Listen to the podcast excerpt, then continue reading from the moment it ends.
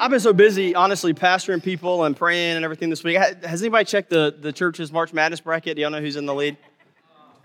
Is it me? Okay. Uh, way to go, Pastor. I know y'all are going to say it. Okay, so uh, ready or not, Easter is two weeks away. Come on, man. Okay, he is risen.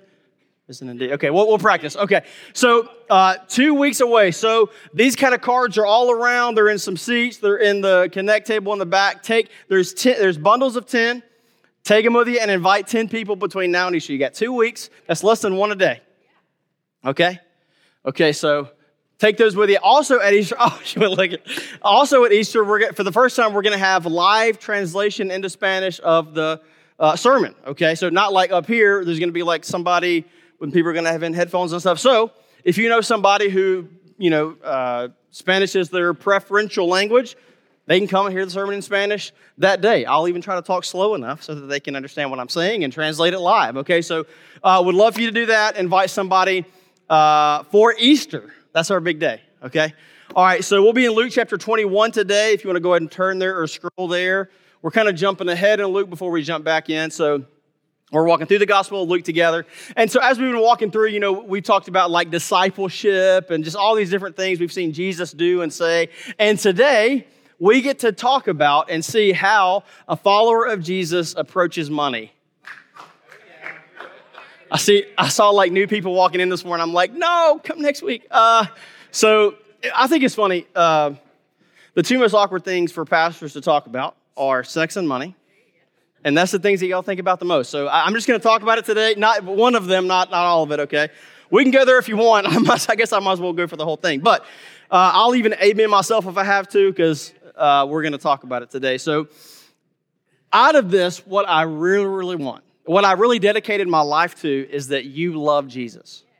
That's what I want. And what I really want you to see is how tied up your money is into your heart and how you approach that into your heart. And so I think uh, it, it's hard really to really walk closely with Jesus and money have a tight grip on your heart at the same time. So, you know, uh, let's just, so, and one of my favorite things about the Bible, Pastor Jeffrey even mentioned it earlier, I love how these old words are still alive and new, and how thousands of years old, but still like, so, you know, all these different scientific studies will like find new knowledge, but the Bible's been teaching it for a long time. And so uh, a couple years ago, there was an academic secular book released by some well respected sociologist uh, called The Paradox of Generosity Giving We Receive and Grasping We Lose. So that they summarize their sociological, academic, secular research like this Generosity is paradoxical. Those who give end up receiving back in turn. By spending ourselves for others' well being, we actually enhance our own standing. And letting go of some of what we own, we ourselves move toward flourishing. This is not only a philosophical or religious teaching, it is a sociological fact. In failing to care for others, we do not properly take care of ourselves. They're teaching and showing and discovering what the Bible has been saying for thousands of years. It is better to give than receive. Okay, as we give love, it multiplies. As we give away resources, it just has this way of multiplying. Proverbs 11, 24, and 25 say, One gives freely, yet grows all the richer. Another withholds what he or she should give and only suffers want. This is how God created the world to work. We give freely, and then that generosity multiplies every which way, right? So, my prayer for each of us today, by the time we leave, is not that you all leave going, ah, I'm so, I feel so guilty about what I haven't done. No, I, I hope that you leave, like Pastor Jeffrey again said, with our heads lifted high, going, oh, God is so good, and I get to be a part of what He's doing. I get to be a cheerful giver. So, let's look at Luke 21, verses 1 through 4. Jesus, he's in the synagogue, you know, kind of in a pew, as it were. And he, it says that Jesus looked up and saw the rich people putting their gifts into the offering box. And you could, you kind of knew how much people were giving, you know, because there weren't checks or paper money. And so you could kind of hear how heavy the gift was. So you kind of knew uh, how big the gift was. So he saw the rich people putting their big gifts. He heard into the offering box and he saw a poor widow enter the scene and she put in two small copper coins and he said, Truly, he said this to his disciples, truly, I'm telling you guys, this poor widow, she's put in more than all of those people for they all contributed out of their abundance. but she out of her poverty. All she put in all that she had to live on. The grass withers, the flower fades, but the word of our God will stand forever. So uh, Jesus is just sort of watching, right? He's observing what's going on, and then he says, it says there in verse one that he sees the rich people putting their gifts in. And I wonder what rich means here. We all kind of have different, different definitions of that. Does it mean they drive a Benz and have a million dollar home? Uh, I was listening to Sports Radio 1310, the ticket this week. I'm a P1. Okay, it's where I get most of my news actually. And so they were talking about this survey that different surveyors did.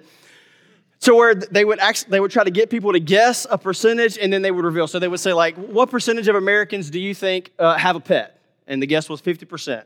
But actually, 67% of Americans have a pet. 70% of Americans have a pet. Anyway, okay, so, the, so one of the questions was, how many, what percentage of Americans do you think make $500,000 or more a year? And they guessed 20%.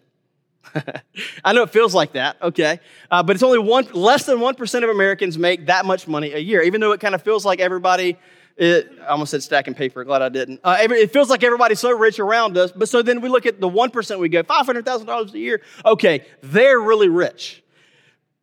Uh, but you know, I, I, bet we might all qualify. Uh, you got running water, f- fridge full of food, and you drove here. Okay, so all right. So Jesus is just sitting back, watching all the rich, uh, rich people uh, drop in their cash. And then a lady who, verse 2, calls a poor widow enters the scene. She approaches the offering box and she drops in two uh, it's, it's, copper coins. It's the smallest uh, coin in circulation in Palestine of the day. It would be like somebody giving two cents on the online web portal giving today. Like, you know, they can't transfer that to the building fund. They can't buy a city group curriculum with that. It's really nothing, right? And so the world would never notice this woman or this gift. And if we're not careful, we don't notice this woman or this gift, but Jesus notices. He sees her, he takes note, he remarks. Jesus is more interested in her gift than all the rich people sack, you know, dropping in their hundreds and sacks of hundreds. And the question becomes why? Why does Jesus love this so much. And it's because God is after your heart. He loves you so much. You know, it's not like, God's like, if this person would finally give, I could finally get the boat I've been wanting. No, He wants your heart. And He doesn't want some of your heart, part of your heart. He wants the whole thing.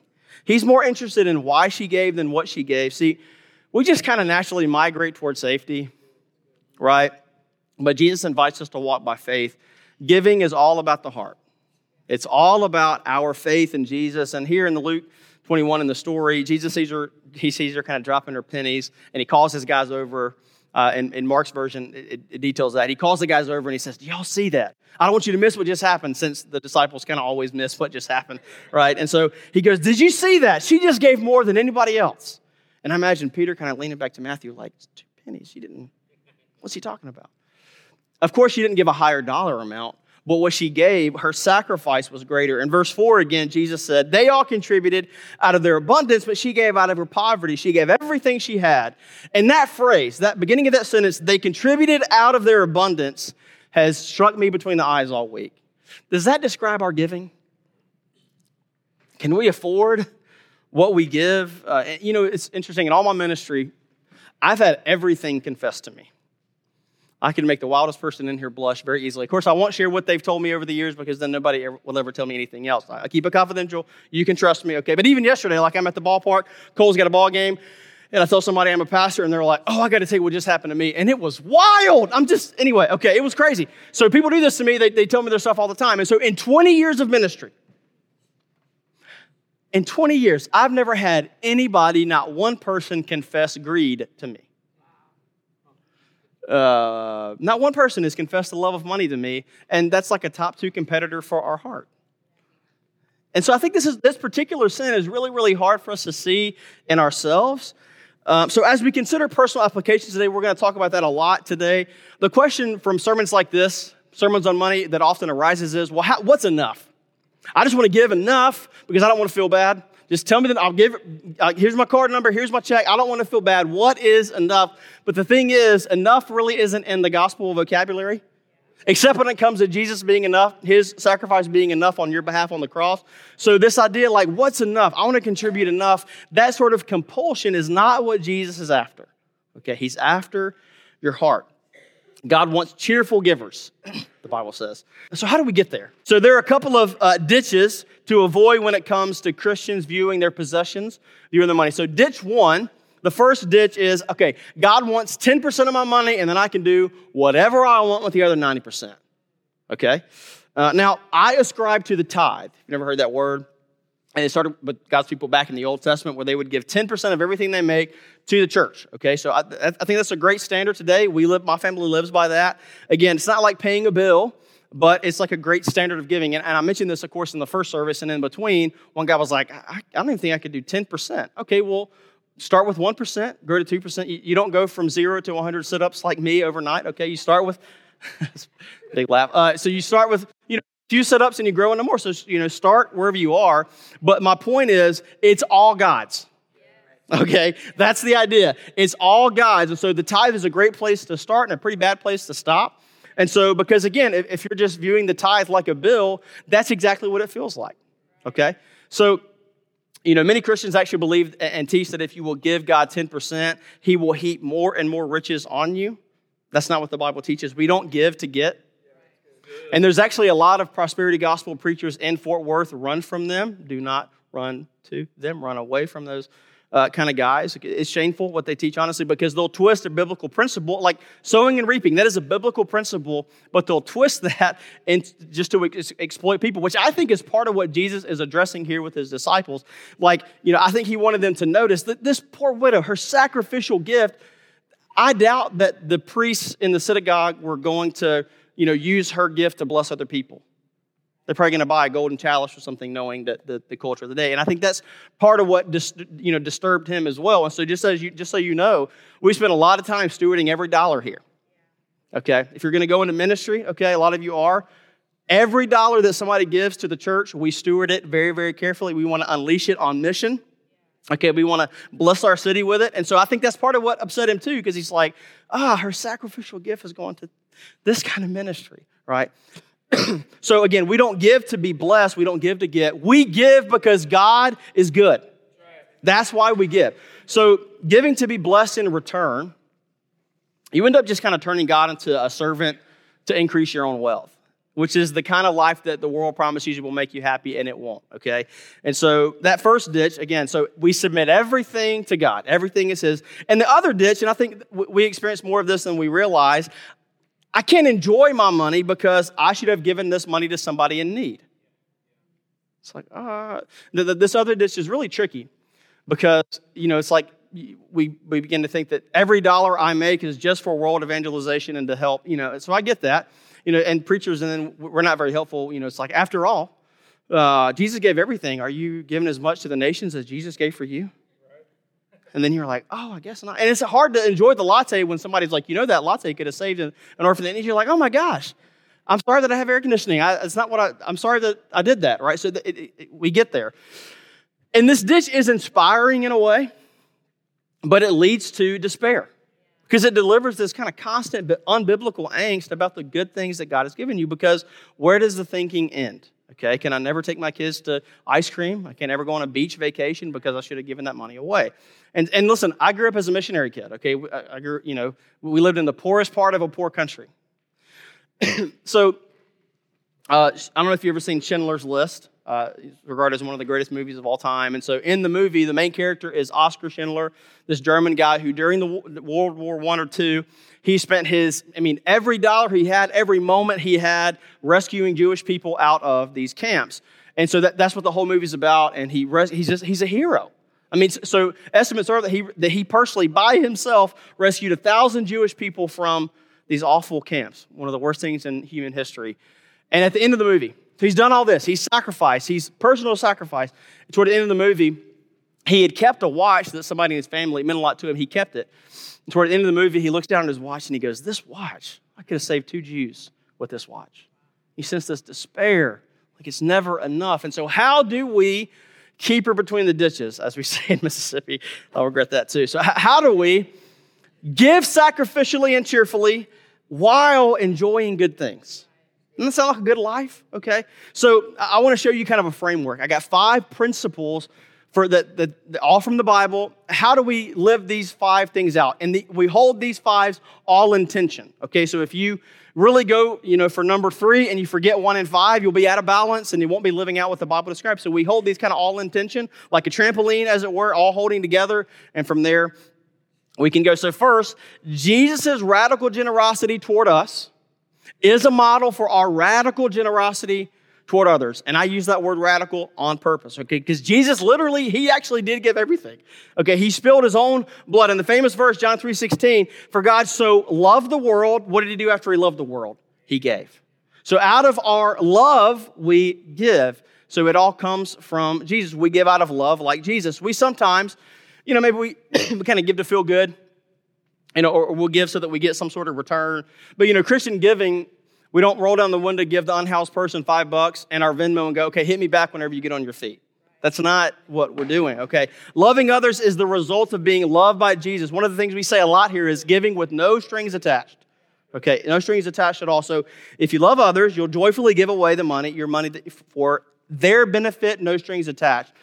But this principle needs to be balanced with the other four because you're never going to give like Jesus, okay? That's our standard. He's our goal, but you're never going to reach that goal in a way. So, second, God gives some people more so they can share with people who have less. In 1 Corinthians, I mean, excuse me, 2 Corinthians 8:14, Paul told one church, "Your abundance at this present time should supply for their need." That's another church. Your church should help their church financially. Y'all are doing well. They're on tough times. Help them out. So this is a biblical thing that we see all the time. And he's talking about, so, and then, uh, and then in the next verse, he quotes Exodus 16, where God's people are taught about being generous. And he says, As it is written, whoever gathered much had nothing left over, and whoever gathered little had no lack. Leave that up for a second. I'm going to talk about it. So he's talking about our spiritual ancestors. If you'll remember, the nation of Israel, they were enslaved in Egypt. And God does all this stuff. He sends pestilences and plagues and all this stuff to disrupt Pharaoh's mojo. And then, then he rescues a million people out of slavery. God brings his people out of slavery and they're walking through the desert. And then an army's chasing them and an ocean's before them. And God literally parts the ocean. They walk across on dry land and then he drops the water on the army. And so now they're safe forever. And then like 12 hours later, they're like, God, it's hot out here. Where are the leeks and the cucumbers? I'm quoting, okay? And so that, so, so God's like, all right, I got you. I hear you. You're not going to be in a five star resort for a while, but every morning as you walk out of your tent, there's going to be frosted flakes around, aka manna. You just go out there. It's much like that, actually. And you go out there and you, you can have what you want. You have enough for the day. And he said, tell everybody when they come out of their tent to take only what they need for the day. He said, don't take any extra. So go back to the quote. Whoever gets much had nothing left over. Whoever gathered little had no lack. God was teaching his people that all they needed was him. Families would, would go outside in the morning and dads would strap on their New Balances and go, All right, kids, grab all you can. But why, Dad? Why would we do that? Because you never know what tomorrow brings. But God was showing them He actually does know what tomorrow brings. He actually has it in His hand. And you know what would happen if they would take too much? It would get worms. Overnight, it, wouldn't, it would not last until the next day. It was spoiled. And so they had to depend on God every day. He was showing his people that he will supply for them every step of the way. And he'll show you that too. You know? Uh, he's saying today, don't hoard your money like it's going to protect you. It can't. Uh, it can't keep you safe. Don't let your money replace me. I want your heart. Don't, don't let your stuff replace me. I'll be, I'm going to be your good father every single day. We're not to stockpile our money like Scrooge McDuck. Ever feel like that? Uh, diving off and spending our money? No, we give it away and then God gives us more, and then we give it away, and then God gives us more, and He will prove to you that He will provide for you. There's this old hymn that we sing in my home church trust and obey, for there's no other way to be happy in Jesus than to trust and obey. And we see all throughout the Bible that God really, really cares for the poor. We, he has this really special affinity for the poor. Uh, I think it's significant that God showed that Jesus was born into a low income household. He was born in a barn, for goodness sake. And so he was raised in a poor household. And, I, and the Gospels make it really clear that Jesus spent a majority of his time with the you know, have nots of society. So I think part of, the, of living out the gospel is to cultivate a really special concern for the poor. We each need to do that. We all need to do that. So, how often do I rub shoulders with people who have less than me? How often do I do that? And so we tend to, you know, cities are built in such a way to where we tend to live, work, and play around people who have kind of what we have. People in my neighborhood kind of have what I have. People in your apartment complex kind of have what you have. That's naturally how it works. And so you tend to be around people that have what you have. So, so we really have to kind of go out of our way to break across socioeconomic barriers. So let's go out of our way. You know? What does it look like this Saturday, this Monday night, whatever it looks like in your regular rotation and the rhythm of your life to go out of your way and rub shoulders with people? You know, we have people in our church who serve weekly and monthly in a refugee ministry. Join them. Sign on the, you know, make, make a note on the connection card. I'll hook you up. Okay, you can talk to me personally, of course. Uh, Adrian Martinez, he was in the first service. Uh, every, you know, he works for an organization that does food distribution. He would love, for, he needs your help. Okay, you know, you know. He, so again, contact me. I'll connect you with Adrian. We're about to start an ESL ministry, English as a second language, uh, here at the Y in a couple of months, and so serve in ministries like that, and you can really like just help people in Jesus' name, no strings attached. Third, as we balance all this out, God wants his people to enjoy. Circle that word in your mind. Enjoy what he's given to them. You know, we can think of God kind of like this cosmic micromanager who's like looking over our shoulder all the time. Everything's a test, uh, but that's not who God is. It pleases God when you enjoy good things. It pleases God. It glorifies God when you enjoy the steak or some Andy's frozen custard or a beach vacation soak in his goodness, man. And we kind of tell on ourselves here sometimes. We'll be like, yeah, I, I had the best steak at Bob's Steakhouse last week. But you know, we never go there. Like we eat ramen every other day. It's like, no, enjoy the steak. We're happy for you. God's, God loves it. You're glorifying Him. Now, of course, we can overindulge. We got to balance it with the other four principles, but enjoy. The psalm says that He gives us food and wine to gladden our hearts. So it's, it's not just nourishment, but also to have a great life, right? John 2.10 and Jesus' first recorded miracle, I preached this text last year, one of my favorite things to teach about. Jesus' first recorded miracle, he, he was at this uh, you know, wedding and they ran out of wine. And it says that Jesus created really good wine out of the water for everybody at the wedding party to enjoy. He didn't make cheap wine, insufficient, like just kind of sufficient watered down stuff. He made the good stuff. And sometimes some of you Baptists are you're like, what's the difference in cheap stuff? So okay, so let's say you're at a wedding party and they run out of ham sandwiches. You know, they run out of the little ham sandwiches. And then Jesus brings out ribeyes and lobster tails. You're like, where were the lobster tails the whole time? It's like that. Okay. So the point is, Jesus provided good stuff at the party because he loved his father's creation and he knew that by enjoying it, it would be glorifying God. 1 Timothy 6 says that God gave us richly all things to enjoy. On and on I could go. I just want you to realize at the same time, it's okay to, it's good to enjoy what God has given you and give freely and sacrificially. And we hold these things in balance. Now, if you take this principle apart from the other four, you live an indulgent life that does not look very much like the generosity of Jesus, but we hold it in balance. Fourth, money cannot make you happy. My goodness, how many times am I going to say this over the next 30 years here? Um, but you knew that. I don't have to say this a lot. Yeah, we, we know that. We know that if we won the lottery tonight, we'd be no happier. Do we know that? Okay, so uh, the world cannot deliver on the promises that it makes. We keep looking to money to satisfy us. Like, if I get a little bit more, okay, that didn't do it. But if I can get a little bit more, oh, that didn't do it. But if I can do that vacation, that didn't do it. And we're on this hamster wheel that's never going to get to its intended destination.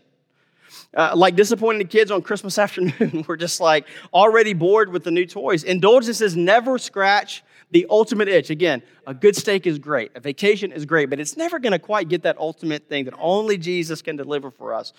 C.S. Lewis tells a story of a little boy heading toward the beach for the first time. He's never been to a beach. It's called Holiday at Sea. If you can look it up later, one of my favorite uh, stories that C.S. Lewis tells. Uh, so it's called. So this little boy's going to go to the beach for the first time, and the beach is kind of just over the crest, just over the hill. You can't see it yet. And his parents are like, "Come on, bud, let's go to the beach." But just right off the road, it's this puddle of mud, and he jumps in. He starts playing, and they're like, "Buddy, uh, no, uh, let's." The, the beach, there's white sand, and the waves are great. You can't see it yet, but it's right over there. And he spends the day just playing in the mud. So often, this is us and our money, where we're like, "Ah, oh, this is really it. Nothing could be better than this jet ski, Kawasaki jet ski. Nothing's better than this kitchen renovation." It's like, actually, no. Over the hill, there's this life you can't even imagine of free and cheerful giving that just blesses you and everybody around you right? Fifth, I don't have time to uh, tease this out really, and I don't have the expertise anyway, but it's, uh, it's good to save money and build wealth. It's good to build wealth. The Proverbs speak a lot about this principle. The crown of the wise is their wealth. The plans of the diligent, circle that word, lead surely to abundance. Honor the Lord with your wealth. Wealth gained hastily will dwindle. Whoever gathers little by little will increase it. Proverbs 13 goes so far as to say that uh, a wise man leaves an inheritance to his grandchildren, right? And so if you're interested in how to build wealth, again, that's not my expertise, okay? Uh, other people help me with that. People like Steve Douglas, okay? And so Steve, so he's taught other classes like this in the past. So if you're if you're like, I would really like to take a class about how to manage my money and build a budget and invest, all that kind of thing, we're thinking about doing it. So, but I don't know. So if there's enough people that tell me that, that they want a class like that, you can mark it on the connection card. If there's enough people, we'll do that class. It'll be five or six weeks at nighttime. And so if you want to have that class, then let me know. Um, but the Bible teaches, okay, that you're to work hard, save responsibly, and give radically. And that kind of life, man, it's just the best because it's the way of Jesus. All of these principles kind of fall on their own, but held in tension together, we can keep her between the ditches. Okay, as the band comes up, you know, any sermon brings up thoughts and emotions. A sermon on money, of course, does as well. You know, one of the things that I uh, ask in premarital counseling when we talk about money, I'll say, I'll ask, what does money mean to you? And a lot of times, if a person grew up kind of without money, money means security right? Money means like if I can just have some money, I can finally feel like I can sleep at night, I can rest. And so, what does money mean to you? Right? Maybe you sit and pray about that with God, do some heart work. Maybe you want to start jotting down specific applications that you can live out. Maybe you came in here with some things going on in your life that you haven't heard anything I've said until right now. That's okay. We want to give you space. You know that I'm convinced that our world is too noisy. So just take some time, take a few minutes. The band's going to kind of strum and maybe they'll even sing, but don't feel any pressure to sing. Just sit, have some, have some space, and, and talk with God.